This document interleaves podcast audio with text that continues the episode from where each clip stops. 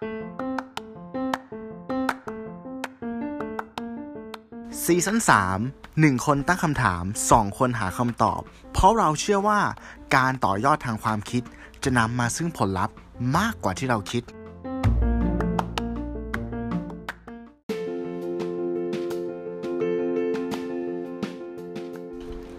นักแสดงตลก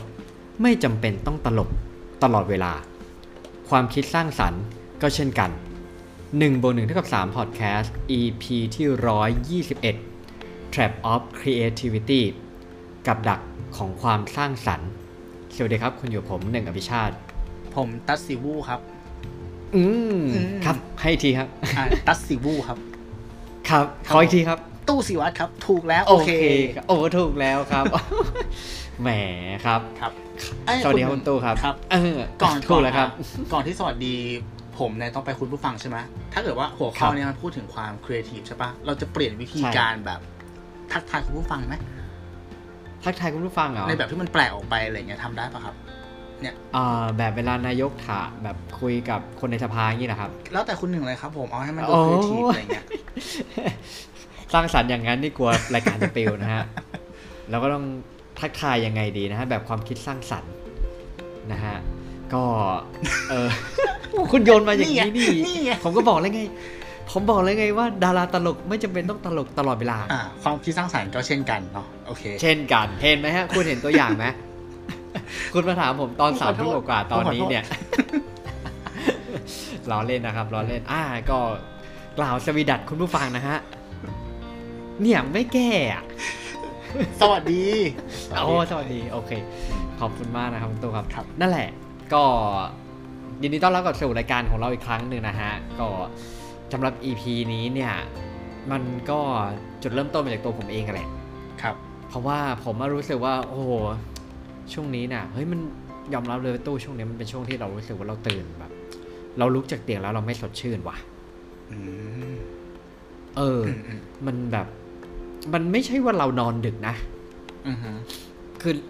บางทีเราก็นอนเร็ว แล้วก็เราก็คำนวณ ผมว่าปกติผมจะดูว่าโอเคตัวเองเป็นคนนอน 8 ชั่วโมงนะครับครับ แล้วก็จะรู้สึกว่านอนเพียงพอเนอะมันก็สมควรที่จะตื่นมาแล้วก็สดชื่นอะไรแบบนี้ใช่ไหมอืมเออแต่ว่าเดี๋ยวนี้เนี่ยเรารู้สึกว่าเราตื่นแล้วเราอยากจะนอนต่อ เรารู้สึกว่าบางครั้งนะฮะบางวันเนี่ย เราคิดถึงงานในวันที่มันกำลังรอเราอยู่เนี่ยอืมเฮ้ยมันมีหลายวันที่เรารู้สึกว่าเราไม่ค่อย ไม่ค่อยเอนจอยกับมันอะอืมเออนะครับ ผมกับคุณตู้เนี่ย อาจจะมีความใกล้เคียงกันอย่างหนึงก็คือว่าเราณตอนนี้ถ้าเราใช้คำว่าเราเป็นผู้ประกอบการแล้วกันเนาะครับ อ่านะครับเป็นผู้ประกอบการแล้วเนี่ย มันเหมือนกับว่าไอการเป็นผู้ประกอบการอย่างหนึ่งเนี่ยสิ่งที่ผมได้เรียนรู้เนี่ยก็คือว่าเราต้องเป็นขีดคนขีดโรให้กับตัวเองว่าเฮ้ยวันเนี้ยต้องทำอะไร ช่วงเวลาเนี่ยสมควรทำอะไร สมควรทำอันไหนก่อนอันไหนหลัง อันไหนสำคัญอันไหนไม่สำคัญอะไรเงี้ยอืมเฮ้ยมันมันค่อนข้างจำเป็น แล้วเราก็ต้องพยายามทำ มีทั้งทำทันบ้างทำไม่ทันบ้างหรือว่าอาจจะ แล้วเรายังไงอะ่ะเหมือนงานของเราเนี่ย ผมเชื่อว่างานของคุณตู้เนี่ย มันก็ต้องอาศัยความ creativity ผมว่าเชื่อว่าทุกงานมันต้องอาศัยความ creativity อยู่แล้วอืมเออ แต่ว่าพอบางครั้งการเป็นผู้ประกอบการเนี่ยมันก็ต้องอาศัยหรือว่าคุณอาจจะเป็นฟรีแลนซ์เนี่ยเออเกี่ยวกับทางด้านดีไซน์หรืออะไรเงี้ยมันก็ต้องยิ่งเป็นแบบต้องใช้ความคิดสร้างสารรค์ที่มันแบบ มันมากอะ่ะ อืมอืมอืมผมรู้สึกว่า ไอการพอไอการใช้ความคิดสร้างสรรค์ความคิดสร้างสรรค์ใช้ไปเรื่อยๆใช้เรื่อยๆอะบางทีมันติดตันว่ะอืมเออ ผมไม่แน่ใจว่าคุณตู้เคยรู้สึกอะไรแบบนี้ปะเคยเคยเคย เรามองว่า อ่า ความคิดสร้างสรรค์นะมันเป็นสิ่งที่จะจะจะเติบโตได้ดีถ้าอยู่ในบริบทสภาพแวดล้อมที่เหมาะสม ใช่ถูกไหมอืมเหมือนเราต้องตื่นใช่ตัวใช่ตลอดใช่เวลาเราต้องมีอ่า อ่าคู่คิดเนาะหรือคนที่คอยกระตุ้นเราใช่ป่ะหรือว่าเราก็ต้องเสพ สื่อเสพข้อมูลที่มันแบบอ่าเหมือนเราต้องอินพุตเดต้าเข้าไปในตัวเราเยอะๆอะใช่ไหมแต่มันที่ต้จะองเป็น Data ที่มันแบบเอื้อนะ เอื้อเอื้อเอื้อใช่ซึ่งใช่ตัดใช่กลับมาใช่ตอนเนี้ยเนอกสถานการณ์แบบเนี้ยเหมือนเราเราอยู่ในโหมดที่เหมือนกับว่าเอาตัวรอดไปวันๆอะฉะนั้นเหมือนอย่างที่คุณหนึ่งบอกเลยตื่นมาแล้วโอ๊ย มันต้องคิดอะแต่มันก็คิดไม่ออก เพราะอย่างอย่างอย่างอย่างธุรกิจผมธุรกิจคุณหนึ่งอะมันเหมือนกันอย่างหนึ่งคือว่าเราอะมี core product อยู่แล้วถูกปะตัวขายดีอะใช่ที่มันก็ขายมาทั้งปีทั้งชาติแหละ แต่ว่าครับการที่จะทำให้ลูกค้ารู้สึกว่าเฮ้ยแบรนด์มันมีความแบบ refreshing ว่ะ คือเราต้องออกอ่า seasonal product ถูกปะ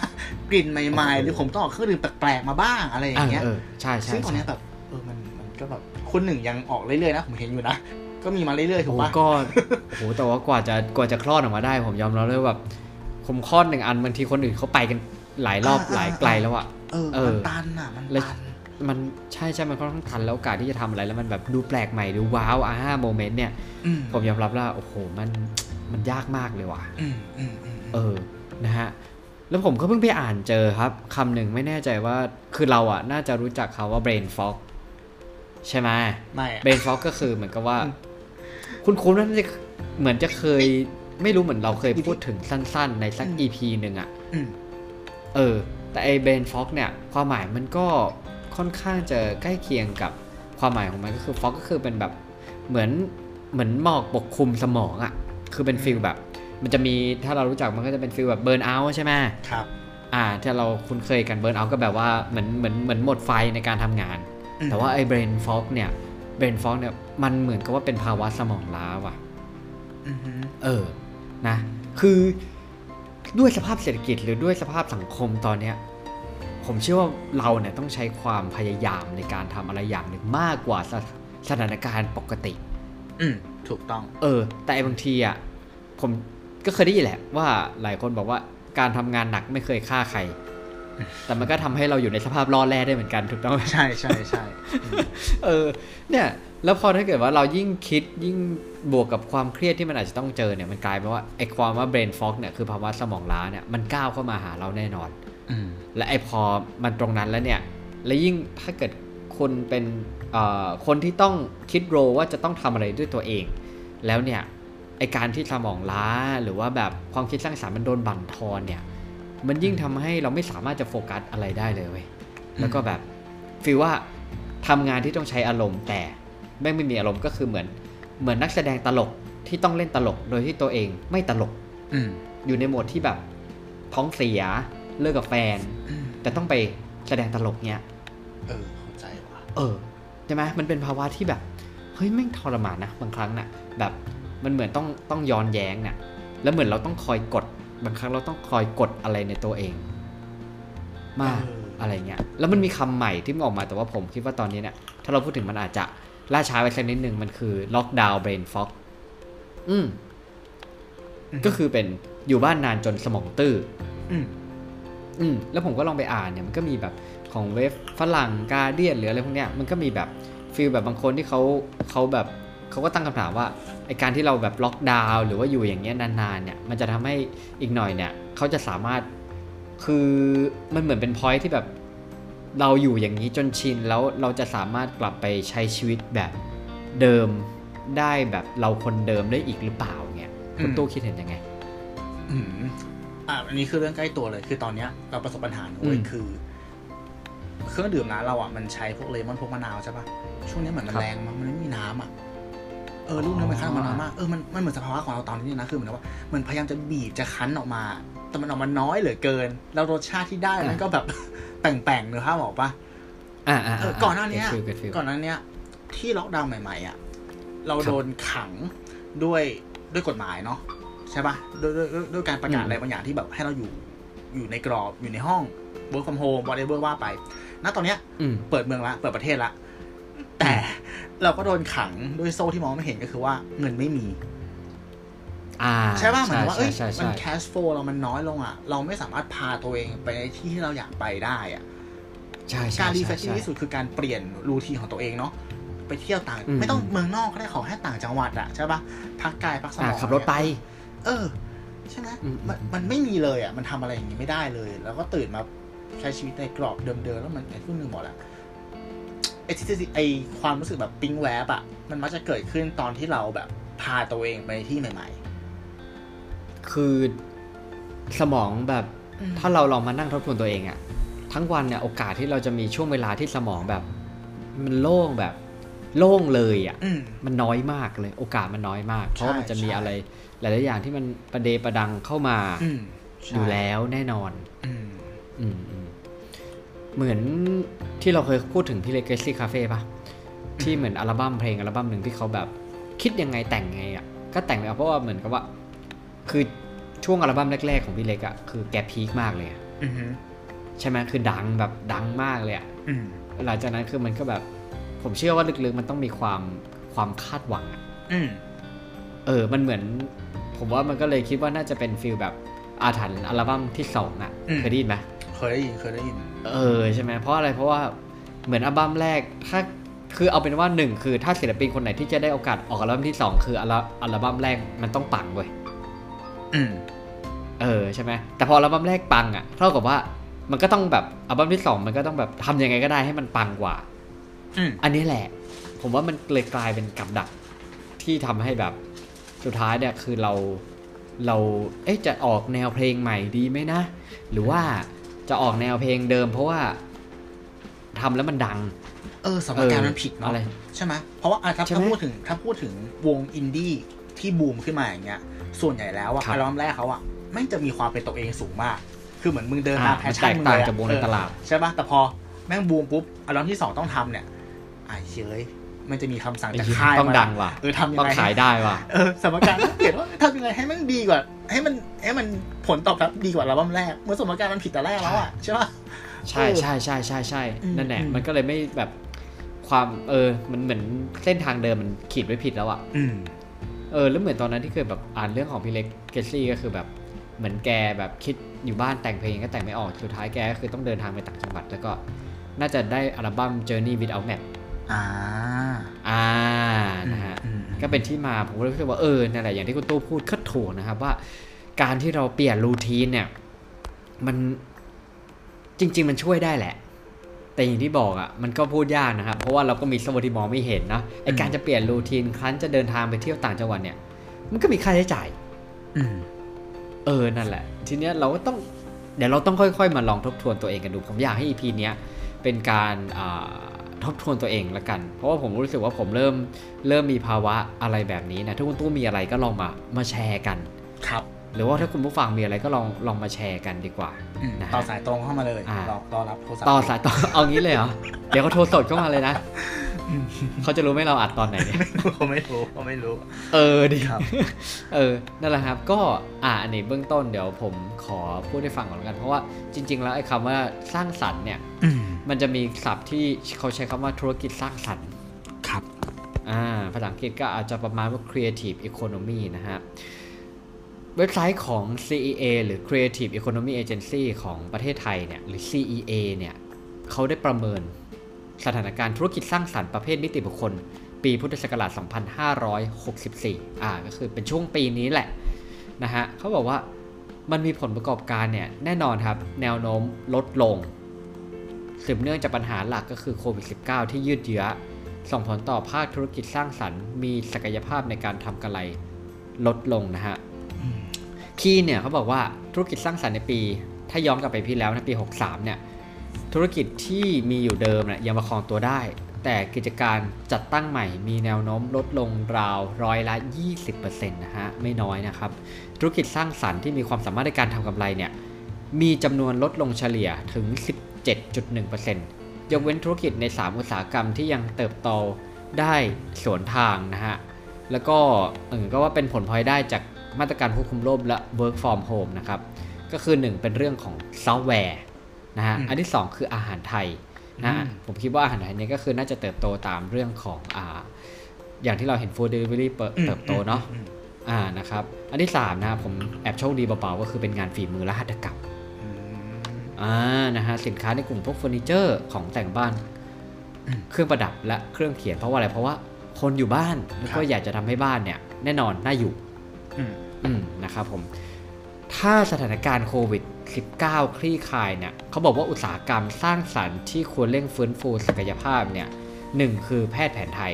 2 คือท่องเที่ยวเชิงวัฒนธรรม 3 คือภาพยนตร์ 4 คือดนตรี อืมอืมเราจะเห็นเลยว่า อันที่คนเร่งฟื้นฟื้นฟูเนี่ยก็คือมันมาจากมาตรการล็อกดาวน์แหละ ที่มีผลกระทบอะนะใช่นะครับ แต่เราก็เริ่มเห็นแนวโน้มนะเพราะว่าอย่างตอนนี้อย่างเรื่อง ภาพยนตร์เรื่องร่างทรงเนี่ย โอ้โหรายได้แบบฉุดไม่อยู่จริงๆนะอืมเออ เห็นแล้วก็รู้สึกดีใจแทนแทนแทนหนังภาพยนตร์ไทยเหมือนกันนะเออถ้ที่เราแบบอืมเออ ได้เห็นเรื่องแบบ เข้าใจปะฟิลปีที่แล้วเทเน็ตมาแม่งยังแบบ ไม่สามารถจะดึงคนมาดูหนังได้อะใช่ใช่ซึ่งเออ มันมันมันเป็น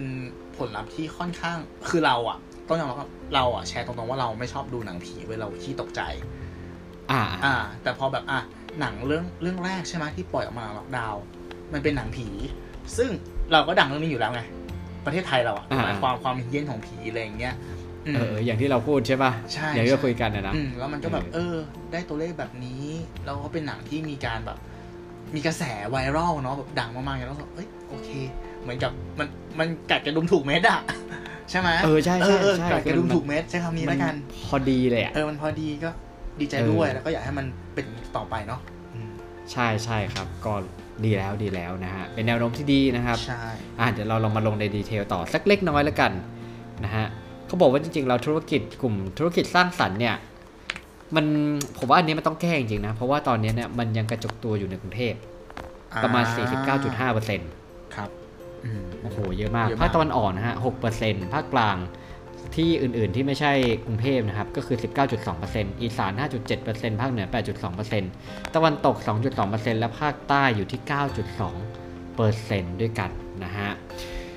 จำนวนกิจการที่ทำกำไรอย่างที่บอกก็คือลดลงประมาณ 17.1%จำนวนกิจการที่ขาดทุนเพิ่มขึ้น 14.0%นะฮะ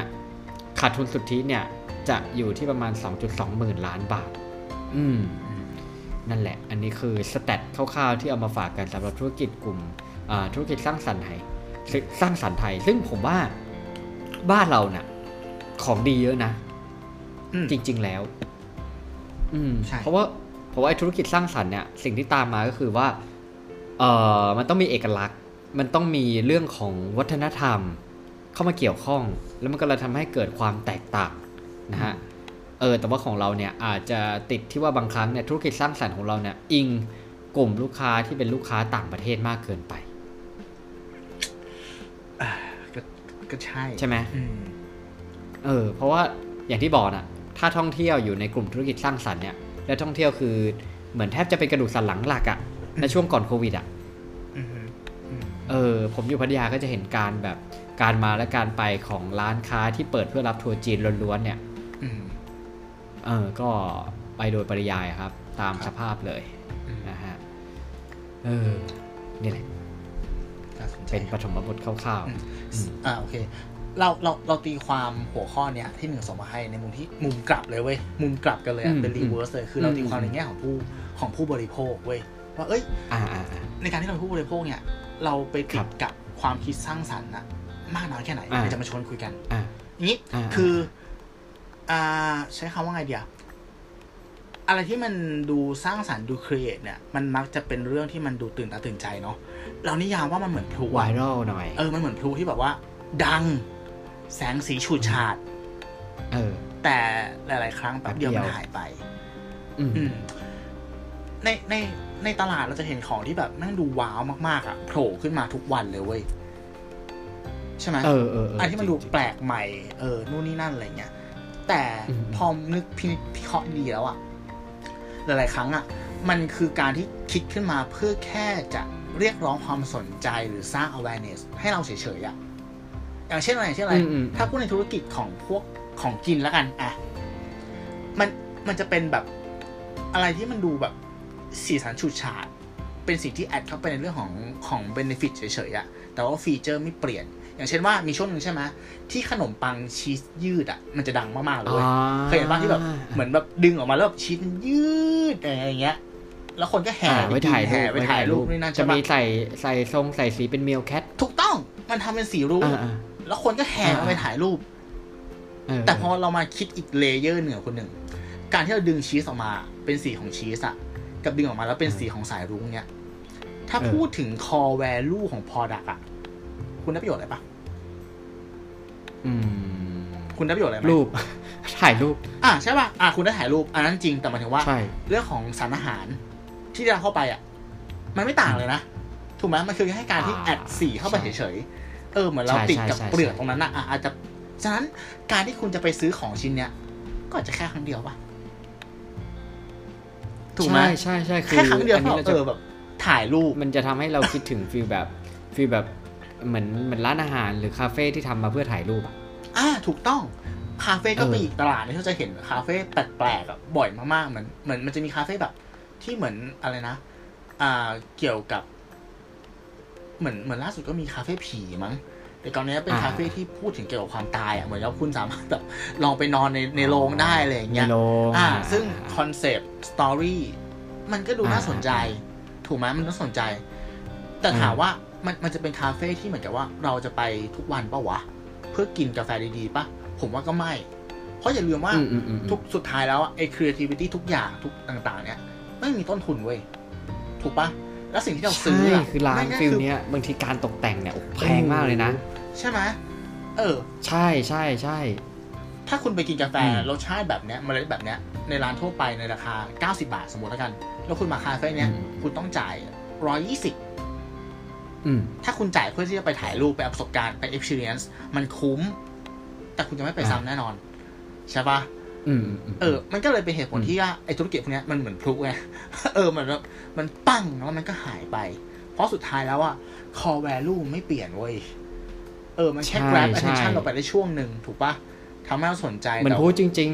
อืมๆแล้วมันไม่ได้จุดดอกเดียวนะจะพักจะมีใช่ดอกคนอื่นจุดต่อ แต่ว่า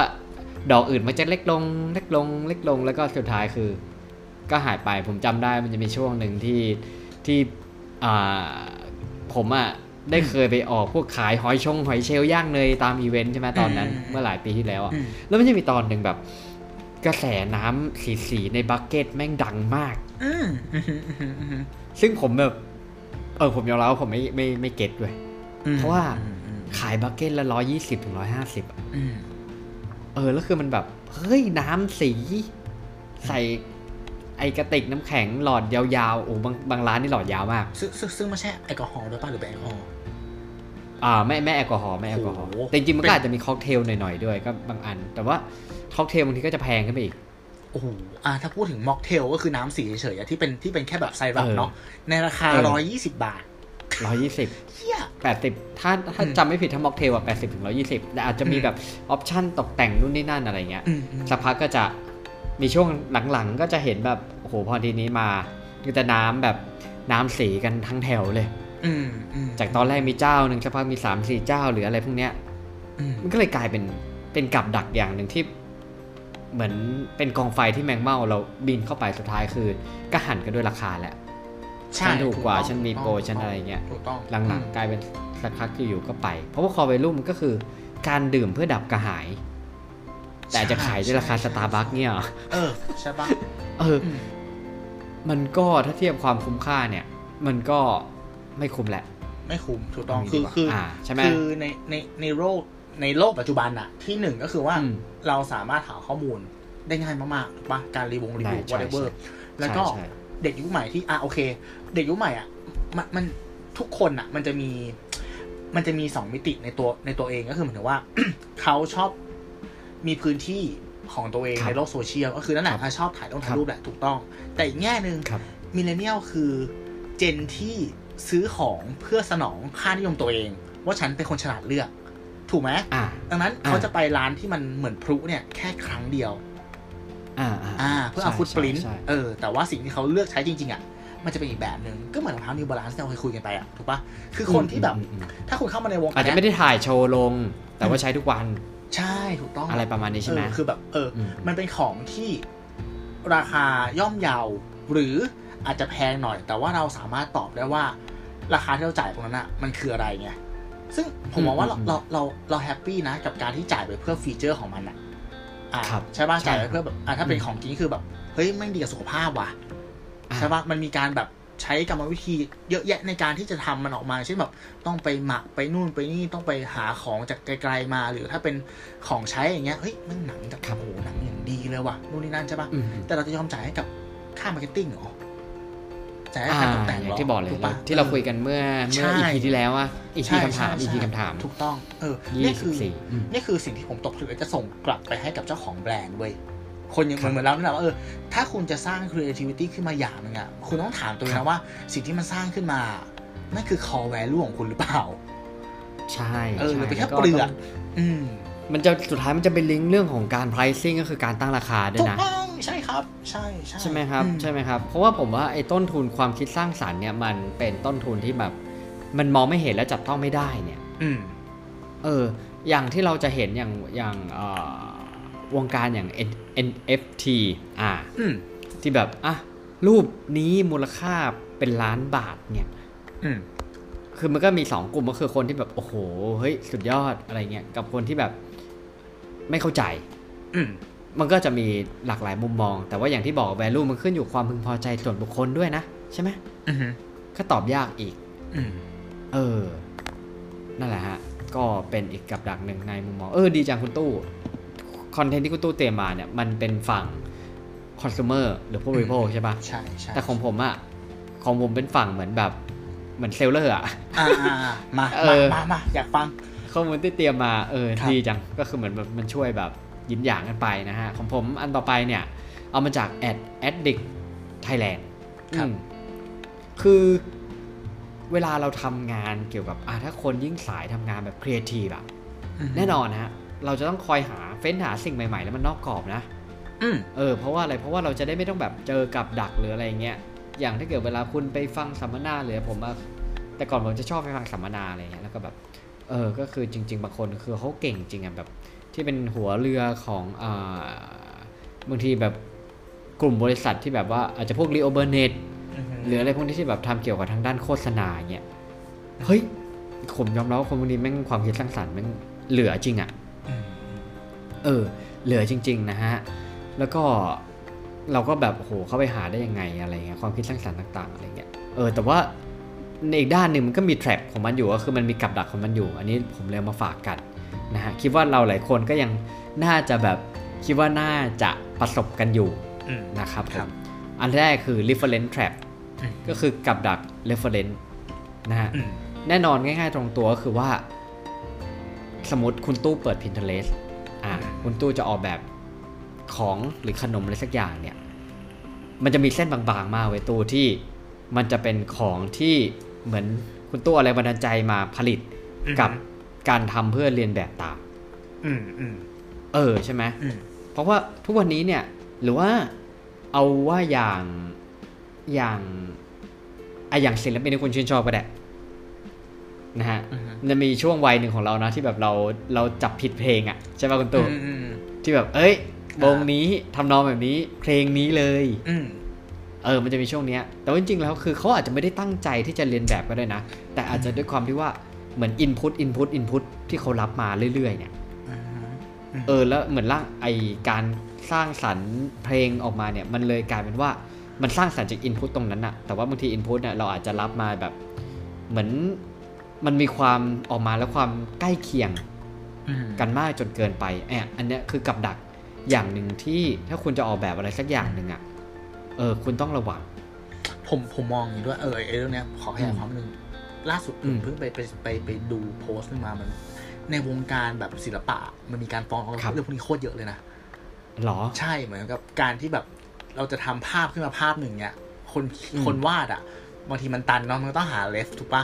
เอออืมแล้วพอพอทำผลิตผลงานออกมาเนี้ยใช้คำว่าไงเดียบางทีมันอาจจะเป็นความ อย่างที่คนหนึ่งบอกอาจจะมันจะอาจจะเป็นในแง่ของที่คนหนึ่งบอกก็ได้ว่าเราคิดว่ามันคือแรงบันดาลใจ แต่มันจะมีอีกอืมบางคนที่เหมือนอาศัยความมักง่ายอะหมายถึงว่าอืมคุณไปเสพเล็บนี้มา แล้วเล็บเนี้ยอาจจะเป็นศิลปินจากแบบประเทศไกลๆซึ่งแบบ อาจจะรู้สึกว่าเฮ้ยคนไทยเขาไม่รู้หรอกมั้งก็ยกมาเลยเหมือนเหมือนบิดแค่นิดหน่อยถูกปะใช่ใช่เออใช่แล้วก็แบบใช่อ่านี่คืองานของฉัน ซึ่งคนไทยมันมีความเป็นนักสืบโคนนันแบบเลเวลเก้าเก้าอะ เออ มันก็แบบยกมาเทียบมันจริงมาเทียบแบบ Apple to Apple อะแบบ โอ้โหมันบิดแค่นิดเดียวนี่หว่าใช่ไหมเออเออเออใช่ใช่ซึ่งแล้วยิ่งทุกวันนี้คือมันเช็คง่ายไงไม่ใช่ มันเช็คง่าย เออ มันเช็คง่ายมาก มันเช็คง่ายมากทำอะไรก็ต้องระวังนะฮะทำไมขต้ององระพววักงเนี้ยถูกต้อง คือผมว่าพวกนี้มันมีเอ่อลิขสิทธิ์ทางปัญญาอืมหมดแหละอืมแล้วถึงเวลาคุณจะเอามาใช้อะไรคุณก็ดูให้ดีว่าโอเค อันนี้มันเป็นฟรีนะ เหลือนี้มันจะต้องแบบ เหมือนมันจะมีแพ็กเกจของมันอยู่ อืมอืมอืมอืมนะฮะใช่ว่าเวลาเราแบบซื้อหรืออะไรเงี้ยมาใช้งานนะสมมติว่าผมแบบ ผมบางทีผมซื้อไฟล์จากเว็บอ่าผู้ชื่อได้แล้วกันว่า Creative Market เงี้ยอืมแต่เราก็ซื้อแบบบางทีถ้าเราต้องการจะใช้ไฟล์รูปเนี้ยบางทีเราก็ซื้อแบบ commercial มา เออออืมอืมนะฮะเออเพื่อที่จะเอามาใช้ทางแบบพัฒนาเป็น product ต่อไปอะไรเงี้ยใช่ก็มีเหมือนกันงานงานครับขออีกนิดนึงงานศิลปะสมัยอ่าก่อนนะที่เขาบอกว่าอืมอ่าอย่างเช่น ศิลปินดังๆผมคือผมฟังพอดแคสต์ครับเกี่ยวกับ art เยอะ ศิลปินดัง ๆ ที่เหมือนกับเขาได้รับแรงบันดาลใจจากศิลปินรุ่นรุ่นพ่อ รุ่นปู่มาอีกทีนึงเนี้ยครับในงานของเขาอะมันจะมีกลิ่นอายของศิลปินคนนั้นแฝงอยู่เว้ยแต่มันจะแฝงใน detail ที่ว่าคนวิวิเคราะห์อะต้องรู้ลึกจริง ๆอะแล้วถอดรหัสออกมาว่าคือต้องมันอ่าซ่อนอยู่ตรงนี้นะ มันอยู่ตรงนี้นะอืมมันไม่ใช่สิ่งที่เห็นแล้วมึงจะรู้เลยนึกภาพออกปะอ่าเออแต่ตรงนี้มันจะเป็นคืหอย่างนั้นว่าไงต้องมีความ ต้องอินต้องอินด้วยในระดับหนึ่งอ่าใช่เอาใช้ลายเส้นแบบนี้นะจุดนี้ มันมาจากศิลปินคนนี้อะไรเงี้ยมันต้องแกะนิดนึงอะอันเนี้ยผมผมโอเคนะ ถูกปะเหมือนคุณเอามาแล้วคุณเอามาย่อยอะบงทีเราจะเห็นในวงการหนังด้วยใช่ไหมใช่ว่าใช่ใช่ทำงานทำหนังเรื่องนี้เพื่อคารวะผู้กำกับในดวงใจถูกต้องอะไรประมาณนี้ เออให้มันมีชั้นเชิงแบบไม่ใช่แบบมึงยกมาทั้งยวงเลย ใช่ใช่ประเอมาอณเออนั้นไม่ใช่มาทั้งยวงนี่ไม่ได้นะ ครับนะครับผมอืมอะอันที่สองนะครับ industry trap ก็คือเป็นอืมกับดัก กำกับดักสินค้าอืมอ่า อันนี้กับดักสินค้าถ้าให้ผมคิดเร็วๆเนี่ยเอ่อผมจะคิดถึง Apple นี่ว่า ไม่ใช่เป็นสาวมุกไม่ได้เป็นอะไรขนาดนั้น แต่ว่าเอ่ออย่างสมมุติเวลาคุณขายคอมพิวเตอร์นะครับ เรามักจะติดกับดักสินค้ากันว่า เอ้ยเนี่ยเครื่องที่เราออกมาเนี่ย CPU เท่านี้แรมเท่านี้หน้าจอความละเอียดเท่านี้นู่นนี่นั่นพิกเซลเท่านี้อะไรเงี้ยเอออืมแต่อย่างที่บอกที่ผมยกตัวอย่าง Apple อะไร เพราะว่า เหมือนเขา twist ตรงนี้ไง เหมือนอย่างตอนนั้นที่ Steve Jobs เปิดตัว MacBook Air เงี้ยอืมเขาไม่ได้โพล่งขึ้นมาว่าเนี่ยเราจะออกแล็ปท็อปไม่ใช่เราจะบอกโน้ตบุ๊กที่บางที่สุดในโลกเลยเขาตัดคำนั้นไปแต่เขาแค่ยกซองเอกสารขึ้นมาซองหนึ่งแล้วก็หยิบ MacBook มาอืมอืมนะแค่นั้นก็คือตอบโจทย์ว่า คนก็จะแค่นี้ก็คลิกอยู่แล้วว่า อ๋อ อันนี้แม่งโคตรบางอืมและเบาอืมเออ เนี่ย ผมว่าเราอะบางทีเรากำลังติดกับดักสินค้าอยู่ว่าเวลาเราจะขายอะไรอะ เรามักจะขายแบบขายวอตอะเราไม่ได้ขาย how ว่าเราทำสิ่งนี้ไปเพื่ออะไรอืมอ่าแล้วเขาบอกว่าถ้าเกิดว่าอยากจะจริง ๆ เรื่องนี้มันอาจจะไม่ใช่เรื่องร้ายแรงมากอะไรขนาดนั้นนะครับ แต่ว่าถ้าเราอยากจะหลุดจากกรอบนี้เนี่ยหรือทำให้งานของเราเนี่ยหรือไอเดียเนี่ยไปไกลกว่าเดิมเนี่ยมันอาจจะต้องเป็นการ cross over idea อ่าก็คือว่าเราอาจจะต้องทำแบบว่า เออเหมือนพยายามอาจจะหา input หลายๆอย่างถึงแม้คุณจะขายอาหาร แต่ว่าจริงๆ input ของคุณอะไม่สมควรที่จะดูแค่เรื่องอาหาร คุณอาจจะดูหลาย ๆ อย่าง แล้วคุณก็เหมือนพอสมองมันประมวลผลมันอาจจะเกิดการ cross over idea กันอืมอืมแล้วมันก็อาจจะเกิดอะไรใหม่ ๆ เกิดขึ้นอืมอ่านะครับ ประมาณนั้นครับอืมลองดูนะครับเออเอ้ย อันนี้อันนี้ขอเสริม ผมมีญาติเป็นเป็นเหมือนเหมือน ตากล้อง ที่เขาถ่ายภาพยนตร์สั้นด้วยอะไรด้วยเงี้ย เออเขาเนี่ยจะไม่ดูงาน คือเขาจะไม่ค่อยดูงาน อ่าเขาบอกเลยเขาจะไม่ค่อยดูงานคนไทยอืมเออ หรือ reference แล้วเขาก็จะแบบเหมือน input เขาอะมันจะไม่ใช่แค่การถ่ายภาพอย่างเดียว มันจะมีหลาย ๆ อย่างที่เขาสนใจมาประกอบกัน แต่สุดท้ายคือมันสะท้อนออกมาในงานเขาอืมแล้วมันก็เลยทำให้งานของเขาเนี่ยมันแปแปลลกกใหม่ใช่ไหมอืม ใช่ใช่แล้วเขาก็บอกว่าบางทีมันจะมีผู้กำกับรุ่นโตๆเนี่ย มาขอดูวิธีการทำงานเขาในกองถ่าย ว่าทำยังไงงานถึงออกมาอย่างนั้น ซึ่งจริง ๆ แล้วอะมันไม่ใช่ทุกอย่างมันไม่ได้เกิดตอนที่เขาถ่าย แต่มันอืมสะสม จนเป็นตัวเขาแล้วมันค่อยปล่อยปล่อยออกมาเป็น output ตอนที่เขาแสดงผลแม่งงาน fresh มากเลยมากอย่างกว่า อย่างอย่างล่าสุดผมอ่านโพสต์นึงอะอ่าวงคุณหนึ่งคุณผู้ฟังรู้จักวง Red Hot Chili Peppers ปะอ่ารู้จักครับรู้จักค นวงนักโปรดนักร้องนำของเขาอะ ไม่มีความรู้เรื่องดนตรีเลยนะเว้ย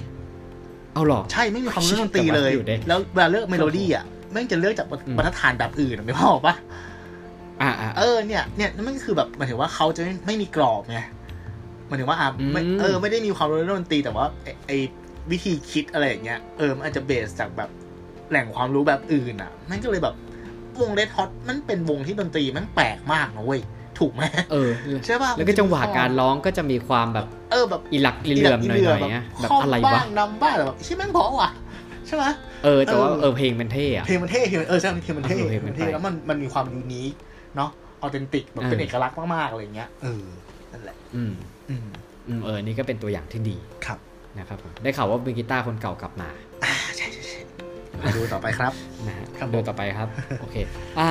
อันที่3นะฮะ Insight Trap นะฮะอืมกับดัก Insight นะครับ Insight ก็ถ้าพูดถึงก็มันจะเป็นในรูปแบบของพวก Customer Insight เนาะอือหือหรือ Marketer Insight ก็คือ Insight จากการตลาดอืมไม่ว่าจะเป็นรูปแบบไหนเนี่ย ก็คือเขาบอกว่าพวก Insight Trap เนี่ย หรือว่ากับดัก Insight เนี่ยจที่เรากำลังหมายถึงกันก็คือว่าส่วนใหญ่เกิดจากความรู้สึกนึกคิด เอาเองของตัวครีเอทีฟว่าเป็นอินไซต์ที่ถูกต้องนะฮะอืมอ่าถ้ายังไม่เห็นภาพเดี๋ยวผมยกตัวอย่างให้ฟังก็คือว่า สมมติว่า ลูกค้าลูกค้าของเราเนี่ยเป็นแบรนด์น้ำอัดลมนะครับ Customer Insight เนี่ยก็อาจจะพูดถึงว่าาพูดถึงการดื่มในช่วงอากาศร้อนๆนะครับ ส่วน Marketer Insight เนี่ยก็คือว่าเราอาจจะมองว่ากลุ่มคนที่ดื่มเนี่ยเป็นช่วงวัยรุ่นในเมืองโดยเลือกจากแบรนด์เลือกแบรนด์จากแพ็กเกจที่มีความสตรีทเออนะครับแต่อันนี้เนี่ยมันเป็นมันเหมือนเป็นกับดักที่ที่เราตีกรอบไว้ แล้วหลังจากนั้นนะถ้าเราทำ ถ้าเราทำโฆษณาเนี่ย เออ มันก็จะกลายเป็นว่าเรียกไงนะ มันเหมือนเราปิดโอกาสตัวเองอะอือหือเออใช่ไหมครับ เหมือนอาสมมติคุณจะยิงแอดก็ได้ แล้วคุณแบบไปคิดเองเออเองว่า กลุ่มคนอายุเท่านี้เพศนี้ อยู่ที่นี่เป็นลูกค้าของคุณเนี่ย แล้วคุณก็ยิง ad ไปหาคนกลุ่มนี้โดยตรง ซึ่งจริงแล้วอะ ไอการหา insight ของคุณแม่งคือการที่คุณคิดขึ้นเองอะอือหือคุณคิด target ขึ้นเองโดยที่คุณไม่ได้สำรวจตลาดเท่าที่ควรเนี่ยอืมเออสุดท้ายมันก็เลยเป็นกับดักที่แบบว่า คือมันเหมือนสื่อสารแล้วทิศทางของแบรนด์มันก็อาจจะผิดเพี้ยนไปได้หรือว่าแบบ คือถ้าเราอย่างที่คุณตู้บอกถ้าเราติดกระดุมผิดเม็ดเนี่ยอืมมันก็จะไปยาวเลยเว้ยทีเนี้ยอืมเราก็จะมีความเชื่อหนึ่งแบบเหมือนไม่แก้ไขอะไรเงี้ย วิธีการแก้กับดักตัวนี้เนี่ยก็คือคุณต้องพยายามหาอินไซต์หรือข้อมูลต่างๆ ที่ถูกต้องจริงๆนะครับหรือง่ายกว่านั้นก็คือพยายามเช็คสิ่งที่ตัวเองคิดว่าถูกเนี่ยว่ามันถูกต้องหรือไม่จากการถามหรือสัมภาษณ์กลุ่มเป้าหมายรอบตัวถ้าเป็นไปได้นะครับผมหรือว่าตอนนี้จริงๆ แล้วพวกอินไซต์ข้อมูลต่างๆเนี่ยมันมีให้เยอะแยะมากมายนะ ถ้าเกิดว่าคุณทำเอ่อมี Account Business ของคุณใน Instagram เนี่ยมันก็สามารถดูอินไซต์ได้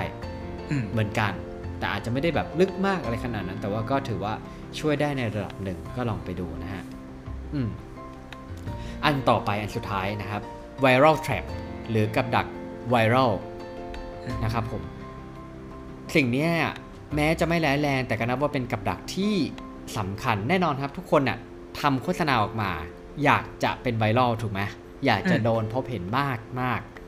นะฮะมันก็เลยกลายเป็นว่าสิ่งนี้กับดักมันก็คือ ความเป็นพยายามเป็นไวรัลอืมเออนะฮะก็คือว่าบางครั้งเนี่ย จริง ๆ แคมเปญมัน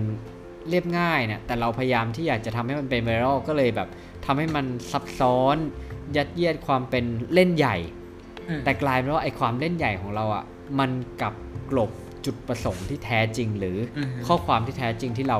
ต้องการจะสื่อนะฮะอืมอย่างเว็บไซต์เนี่ยเขายกตัวอย่างนะครับ เช่นคำพูดว่า ขนมเนยอร่อย 5 บาทอืมนะครับ ถ้าเราเปลี่ยนเป็นขนมอบสุดพิเศษจากฝรั่งเศส อบด้วยเนยพรีเมียมบ่มเป็นเวลาหลายเดือนอร่อยได้ในราคา 5 บาท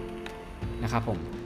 แต่ถ้าเราอยู่ๆเริ่มออกอ่าวว่า วันก่อนครับไปหาแฟนชื่อเนย อยากเข้าไปกอด พอจนขนมอบเนยเท่านั้น 5 บาท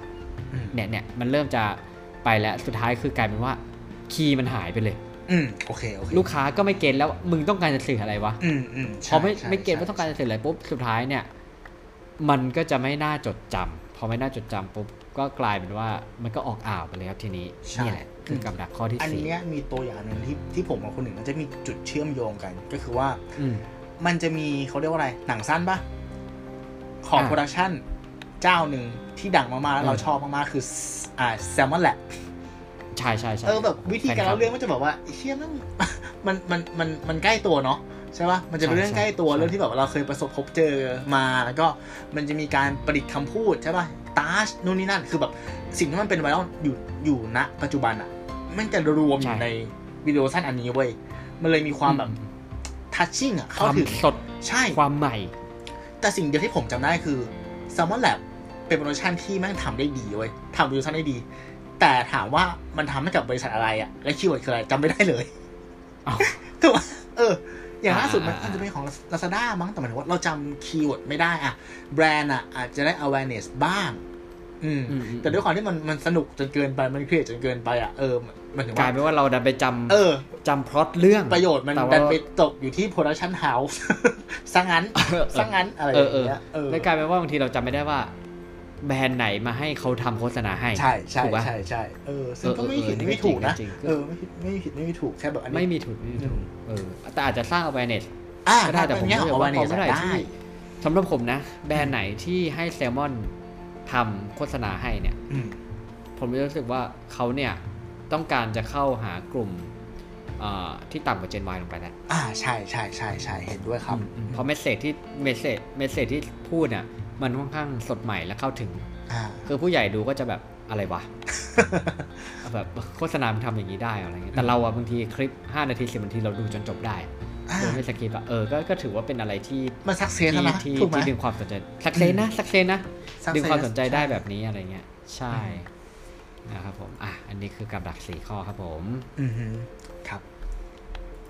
อืม สวยงาม มีอะไรเพิ่มเติมต่อเลยไหมต่อเลยครับผมต่อเลยสี่สิบนาทีเยอะแยะเลยครับ เยอะแยะเลยมาคครัรับบมาครับเอ้ยมากี่นาทีแล้วอะสี่สิบเฮ้ยเร็วจัง เออ เอออะงั้นเดี๋ยวผมไปเร็วๆเลยกันครับนะครับผมอะอันอันต่อไปนะครับผมช่องทางแล้วกัน ถ้าคุณคิดว่าคุณเริ่มจะตันกับ creativity เนี่ยมันจะมีโอกาสใหม่ที่มันเกิดขึ้น แต่ผมไม่แน่ใจว่าพูดตอนนี้มันจะช้าไปไหมนะฮะ เรื่องของ NFT อืม นะครับตลาดใหม่ๆ ใน NFT NFT ถ้าเกิดว่าเราพูดถึงเร็วๆเนี่ยก็คือ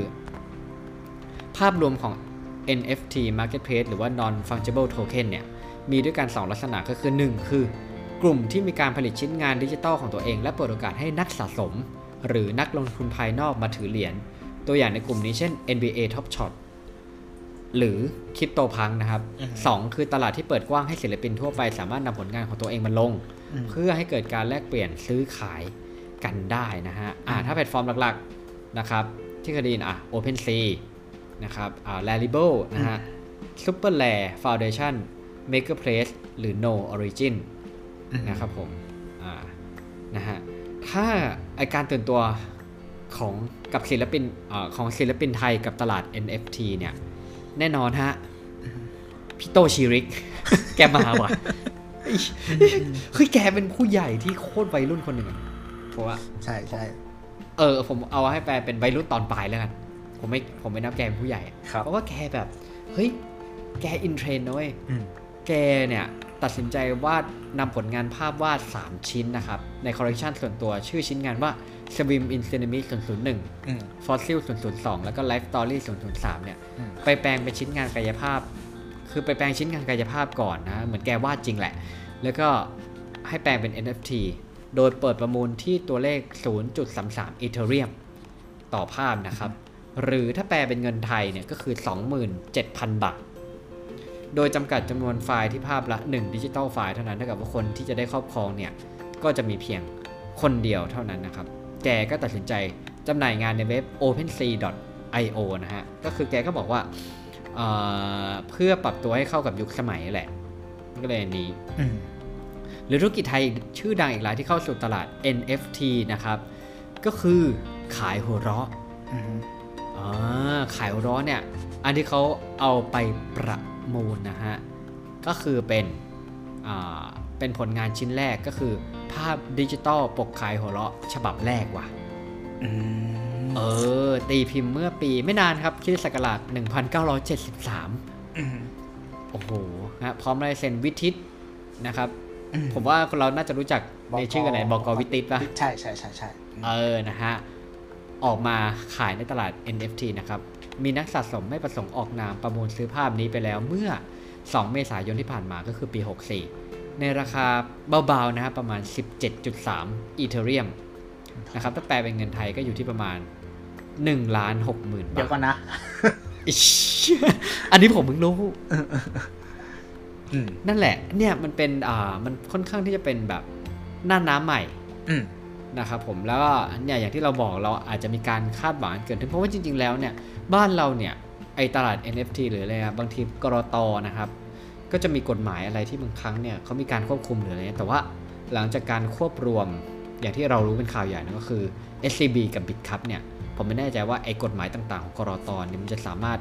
ประยุกต์ใช้หรือว่ามันจะมีการอารุ่มอร่วยอืมได้มากขึ้นหรือเปล่าอืมนะฮะ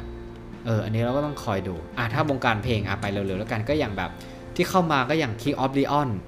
อืมก็มาชิมลางเหมือนกันคือเขาก็ปล่อยอัลบั้มใหม่ผ่าน NFT เว้ยแล้วก็เพิ่มความแรด้วยการออกเหรียญสำหรับประมูลตั๋วทองคำ4ใบอืมนะครับมูลค่าประมาณ 5.07 ล้านบาทอืมแต่คือจะเป็นสิทธิ์ สำหรับผู้ถือเหรียญว่าจะสามารถนั่งชมที่นั่ง front row หรือแถวหน้าในการทุกรอบการทัวร์ของ Kings of Leon นอกจากคุณเป็นแฟนเดย์ไทแล้วคุณต้องรวยด้วยนะอืมเออ Snoop Dogg ก็เหมือนกัน ก็มีการเปิดตัวคอลเลคชันศิลปะพิเศษ 8 ผลงาน พร้อม track ผลงานเพลงต้นฉบับที่ไม่เหมือน ที่ไม่มีใครเคยได้ยินมาก่อนผ่าน crypto.com เช่นกัน อ่าอืมอ่า อันนี้ก็เป็นการปลดล็อก ไปเร็วๆ อีก 3 ข้อแล้วกันครับปิดท้ายสำหรับผมนะฮะ ก็คือว่าการที่เราจะถ้าคุณรู้สึกคุณติดตันเนี่ยสามวิธีเร็วๆ ที่จะปลดล็อกความคิดสร้างสรรค์ในวันที่ไอเดียติดตันเนี่ยจาก Creative Talk มีดังนี้นะฮะ เพื่อลองเอาไปประยุกต์ใช้กัน เขาให้ข้อที่หนึ่งเนี่ยก็คือใช้ความแตกต่างในการสร้างความคิดสร้างสรรค์นะครับ อืมยกตัวอย่างง่ายๆ ก็คือว่า ถ้าเราคิดคนเดียวบางทีมันคิดไม่ออกก็พยายามให้สมมติผมอะ่ะบางทีคิดไม่ออกผมก็คุยกับคุณตู้บางครั้งเนี่ยพอคุยกับคุณตู้เสร็จปุ๊บเรากลับได้มุมมองจากคนข้างนอกมองเข้ามา แล้วมันก็กลายเป็นว่ามันได้ไอเดียใหม่ ๆ ที่สำคัญอะคือคุณอะต้องเปิดใจอืมที่จะแชร์ไอเดียซึ่งกันและกันนะฮะอืมนะครับ อันที่สองนะฮะคิดไอเดียแบบเร็วๆ อันเนี้ยผมรู้สึกว่าเออมันก็แปลกดีเหมือนกันนะฮะ ก็คือว่าบางทีเนี่ยเราอาจจะต้องมีโจทย์แล้วก็การจับเวลา นะครับ ถ้าเราคิดไอเดียเร็วๆเนี่ย เราอาจจะได้ไอเดียที่คาดไม่ถึงมาก่อน เพราะว่าไอเดียเร็วๆเนี่ยบางทีมันเป็นไอเดียที่แบบ ไม่ต้องการความซับซ้อนเหมือนฟีลแบบ เราย้อนกลับไปเป็นเด็กอะอ่าแล้วไม่ต้องกลัวอะไรอะอ่าเหมือนผ่านโลกมาน้อยใช่ป่ะใช่เงื่อนไขในชีวิตมันก็น้อยอะอืมเราก็จะไม่ค่อยกลัวกล้าคิดกล้าทอืมำนั่นมันก็อาจจะเป็นการปลดล็อกความคิดของคุณนะฮะเขายกตัวอย่างก็คือว่า มีนักวิทยาศาสตร์คนหนึ่งนะครับ ชื่อโยชิโร่นากามัตสึอ่าเป็นนักวิทยาศาสตร์ชาวญี่ปุ่นอืมเจ้าของเขาเป็นเจ้าของสิ่งประดิษฐ์ที่จดสิทธิบัตรได้ประมาณ 4,000 ชิ้นอืมโคตรเยอะนะฮะพี่ครับ เช่นซีดีลอมอืมเครื่องคิดเลขนาฬิกาดิจิตอลนะครับ ในการคิดงานเนี่ยวิธีของเขาเนี่ยค่อนข้างแปลกคือเขาจะกระโดดน้ำและการหายใจใต้น้ำเขาบอกว่าวินาทีที่เขาคิดออก คือวินาทีที่เขาใกล้ตายเว้ยอือหือ เออนะครับมันผีก็ยังดีนะครับ ที่แกรู้สึกตอนนี้แกน่าจะยังมีชีวิตอยู่อืมนะครับผมก็ยังถือว่าอันนี้นะไม่แน่ใจว่าอันนี้หรือเปล่าอันที่สามนะฮะจับสองสิ่งมารวมกันเพื่อก่อให้เกิดไอเดียใหม่อ่าถ้ายกเต้ายกตัวอย่างเร็วๆเนี่ยก็คือจุดเริ่มต้นของชานมไข่มุกนั่นเองอ่าฮะนะฮะอ่านะครับอืมก็ตอนนั้นที่เป็นร้านชาที่ผมเคยเล่าประวัติอะเนาะอ่าว่าผู้จัดการฝ่ายพัฒนาผลิตภัณฑ์เนี่ยเขาลองแบบ นึกสนุกก็คือลองเอาขนมแบบที่เป็นก้อนเหนียวๆเนี่ยอืมเออ ที่ทำจากมันสับปะหลังเนี่ย เทลงไปในชา อืม อืมนะครับ แล้วลองชิมดูว่าเฮ้ยอร่อย ก็เลยลองทำขาย เออ แล้วใครจะคิดว่าไอ้การแบบความบังเอิญหรือว่าอะไรที่มันง่ายๆอย่างนั้นนะมันกลายเป็นสิ่งที่โด่งดังทั่วโลกกลายเป็นชาไข่มุกมาถึงทุกวันนี้ครับอ่าครับผมเราชอบคีย์เวิร์ดนั้นมากเลยที่คุณหนึ่งพูดออกมาคำว่านึกอันไหนสนุกอะเชี่ยอืมไม่ดู มันมันดูเป็นส่วนผสมสำคัญมาก ๆ เลยนะเว้ยในการก่อเกิดความคิดสร้างสรรค์อะมันต้องสนุกก่ใช่อนปะใช่วะใช่ใช่ปะมันต้องเออมันต้องมันต้องสนุกจริง ๆ อะ ใช่ อย่างที่บอกอะ แต่ด้วยสภาวะตอนเนี้ยคือบางครั้งมันมันสนุกยากจริงๆว่ะสตุ้นุมกจริงๆสนุกยากจริงๆอืมเออ แต่ถ้าคุณสามารถทำอะไรคือบางทีผมก็แอบนึกอิจฉาแบบ เหมือนเพื่อนบางคนที่แบบว่าเหมือนเขาสนุกกับในทุกสิ่งที่เขาทำอะ แล้วมันทำออกมาได้ ได้ดีอะอืมแต่ว่าตัวเราเองอะจุดด้อยของเราอะคือผมเป็นคนคิดเยอะ แล้วผมเป็นคนเครียดง่ายอืมอืมอืมอืมมันก็เลยทำให้แบบ มันก็อาจจะต้องใช้แรงผลักแต่อย่างว่าแหละครับ ทุกคนมันก็ไม่เหมือนกันนะอืมอืมแล้วก็แล้วก็ต้องหาจุดของเราต่อไปแล้วกันนะครับ ครับผมโอเคนี่แหละหมดนะครับ หมดแล้วครับอ่าเรียงแล้วครับสวยงามจะห้าสิบนาทีแล้วตู้ครับโอเคครับโอเคงั้นก็ตู้ขอฝากไว้ก่อนแล้วกันเนาะจากที่คุยมาได้ครัทั้บงทั้ง EP เนี่ยเรา เราสรุปได้อย่างหนึ่งเว้ยอืมครับ กับดักที่สำคัญของอาของ creativity tag เนี่ยก็คือว่ามนุษย์อะแม่งชอบความตื่นเต้นชอบความแปลกใหม่ ครับ แต่แม่งกลัวการเปลี่ยนแปลงเว้ยอ่าอืมใช่ไหมอันนี้จริงอันนี้ถูกจริงไหมอันนี้จริงเออคือเออเออการที่คุณคิดอะไรที่มันที่เป็น create แทรปทั้งหลายเออนะขึ้นมาอย่างเงี้ยอะคุณ grab attention เขาได้แหละ แต่คุณสามารถชิปพฤติกรรมเขามา ใช้ของคุณได้หรือเปล่านั่นอีกเรื่องหนึ่งถูกปะอ่าคริปโตสุดท้ายมันก็คือเซลล์อะเออคริปโตเอ่ย NTF เอ่ยรถไฟฟ้า NFT เอ่ย NFT เอ้ย NFT เออรถไฟฟ้าเอ่ยคือแบบเฮ้ยเราเราว้าวแหละ แต่หมายถึงว่าสุดท้ายแล้วอะเขาเรียกว่าอะไรอะอ่าโครงสร้างพื้นฐานพร้อมหรือเปล่า ถูกไหมอืมเลกูเลเตอร์ว่ายังไง ใช่ปะอืมซื้อมาแม่งคุ้มจล่าริงหสุดรือเปล่าล่าสุดเพิ่งจะให้เว็บไซต์กลางอย่าง Binance ไม่มีไม่รองรับภาษาเนี่ยไทยครับถูกไหมเออคือแบบอืมนั่นแหละ คือแบบเออ มันก็ต้องแบบอาศัยหลายๆอย่างเนาะในการที่จะชิสิ่งที่มันยากคือการชิปพฤติกรรมผู้บริโภคนั่นแหละเขาสนใจแล้วแหละแต่คุณจะเชิญชวนให้เขามาอยู่ในโลกของคุณน่ะ ได้อย่างไร อันนี้คือใช่ปัญหาที่ต้องแก้ต่อไปอืมใช่เลย ครับผมประมาณนี้ ครับผม ก็ของผมนะครับ ก็จริง ๆ ผมว่าความคิดสร้างสรรค์ไม่ว่าคุณจะทำอาชีพอะไร คุณจะอายุเท่าไหร่ คุณจะเป็นยังไงอะไรเงี้ยครับ ความคิดสร้างสรรค์เป็นสิ่งจำเป็นอืมในชีวิตอืมเออ ผมว่าคือที่มนุษย์เนี่ย สามารถมีวิวัฒนาการมาถึงทุกวันนี้เนี่ย อย่างที่เราเคยบอกก็คือว่าเราต้องมีการตั้งคำถาม และที่สำคัญคือเราต้องมีความคิดสร้างสรรค์ อืม อืม มันก็เลยทำให้เกิดสิ่งใหม่ พอเกิดสิ่งใหม่มันก็คือการพัฒนาพัฒนาที่มันไปไม่รู้จบงั้นสิ่งความคิดสร้างสรรค์เนี่ยมันเป็นสิ่งจำเป็นนะครับ แล้วผมคิดว่าทุกคนเนี่ยก็คือพึงที่จะต้องมีความคิดสร้างสรรค์นั้น แต่ว่าถ้าคุณไม่มีความครีเอทเหมือนนักโฆษณา เหมือนคนที่เป็นดีไซเนอร์หรืออะไรพวกเนี้ยอย่าน้อยใจไปอืมนะครับ พยายามหาความคิดสร้างสรรค์ในรูปแบบ ที่คุณเป็น เพราะว่าตรงนั้นเนี่ย มันจะไม่มีใครที่สามารถเหมือนคุณเว้ยใช่ใช่ใช่ใช่อารมณ์จออารมณ์อันนี้สร้างสรรค์ปะวะก็ได้อยู่เหมือนจะเริ่มจบดีเหมือนเริ่มตกเริ่มตกเทรนด์นะเออเหมือนแบบผู้ใหญ่อยากใช้คำเด็กอะไรเงี้อืยมอืมครับ ประมาณนี้นะครับกลมกล่อมอ่าครับ ก็อีพีนี้ประมาณนี้นะครับสำหรับอีพีอื่น ๆของหนึ่งหมื่นหนึ่งเท่ากับสามเนี่ยคุณผู้ฟังสามารถ